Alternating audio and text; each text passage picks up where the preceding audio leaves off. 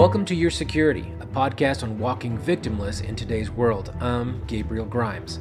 In this podcast, I discuss how to stay alert and situationally aware no matter where you are or where you go. Welcome to day 11. It's March 26.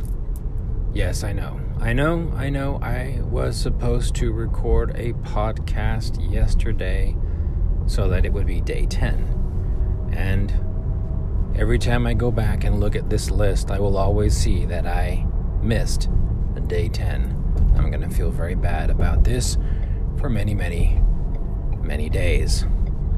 Maybe a maybe a whole month, in fact. I'm just kidding, guys. No, I really am sorry that I didn't make it for yesterday's update.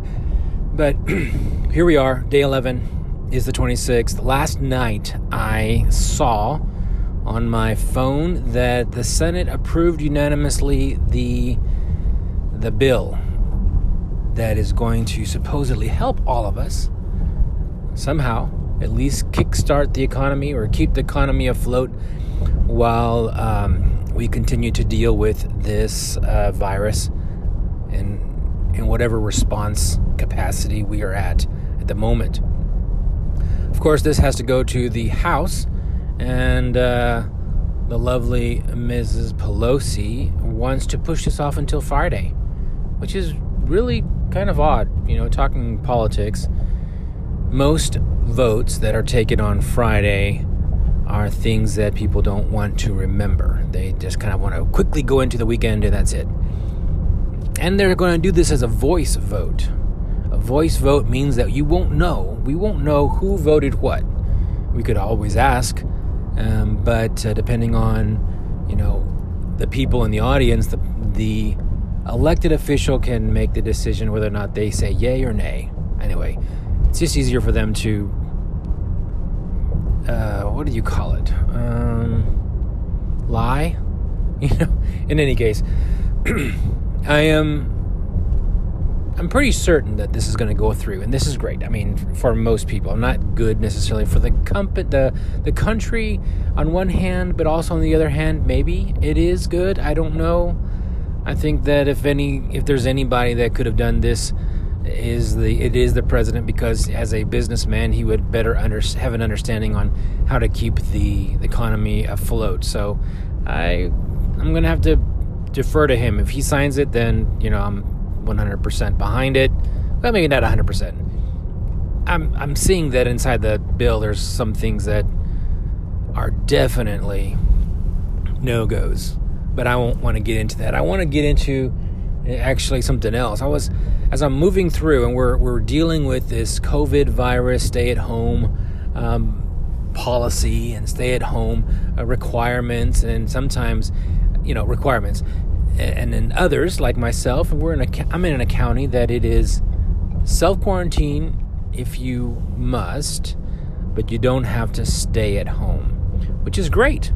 I think this is a good way of ha- handling it. You know, we do live, or I do live, in a county that is mostly it's a semi-rural. It's not mostly; it's semi-rural. So this is good. There is always a a large distance between individuals, so it's not too difficult. But I was noticing in the news that there are people that are, uh, you know, getting stir crazy. They're getting, they're coming to the end of their ability to stay at home by themselves, which is kind of interesting and reflective of our society. We just can't be on our own anymore. We have to be out. We have to be doing something. We have to be buying. And it, that's not necessarily a bad thing to be buying, but to always have to buy and always push the envelope, I think that's where we're going to run into some issues. like, for instance, this one individual who got up behind somebody, it kind of got into their personal space. And when that person was asked to move back, the person jokingly, apparently, or supposedly, coughed on the person he was close to. Of course, the person who was coughed on got upset, and the person who did the coughing said that he had COVID. That may or may not be true. He later recanted and said it was just a joke. But as you can see, in this day and age, or this moment in time, everybody is hyper focused on this situation. I, I, I know he was arrested and he was charged, and I want to encourage all of us to be very wary of what we do, okay? Just because you may not believe what's going on and you may not um, agree with some of the measures that are being taken, it's not advisable to encroach on other people's fear. At this moment, there is a high level of fear. And this is something we need to remember all the time, everywhere we go. Fear is real. And just because you or I are not afraid, it doesn't mean that others aren't. And to act, to create policy, to create a procedure or a, po- or a process that doesn't take into account people's feelings. What I mean by feelings is fear, not feelings as in you hurt my feelings, but feelings of, of fear. It is a detriment to ourselves and to the procedure, the policy that we enact. If you don't take into account people's concern, um, people will not uh, give it the attention it deserves or the respect that the procedure deserves. It's important to take into account every one that a policy or a procedure uh, addresses or um, affects. At home, for instance, if you are telling your, if you live in a rural area uh, where you maybe let's say several acres of land, and there really isn't a need to lock the front door. But you but your your spouse or maybe some people in your home are very concerned that there could be somebody coming into the house at any given moment.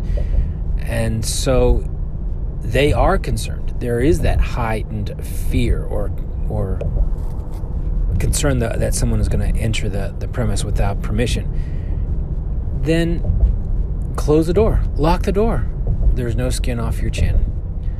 It's it's important to pay attention to these these concerns. Same thing with your corporation. If your CEO is very concerned with individuals traveling from one floor to another by the stairwell, but your security assessment does not show that that is a high risk, lock the doors.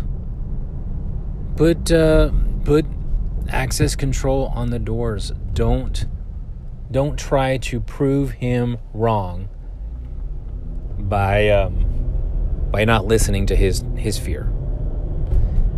So I'm encouraging you right now, day 11, as you go out, be aware of the situation that's out there. Be aware of the heightened fear that everybody is at understand that as you go to the grocery store or to the hardware store or wherever it is that you're going to go and buy some much needed supplies for home, that everybody, that not everybody out there feels about the situation the way you do. So we mustn't must be cognizant of other people as we leave, not just of whether or not they can attack us or not, but of their heightened concern. And without any further ado, then I will bid you guys adieu. And until tomorrow, day 12, this is day 11 on the COVID response. Be well, and remember, you are security. Do you have a story you would like to share? If you're on Anchor, then send me a message. I'd like that. I enjoy bringing you the best security hacks twice a week.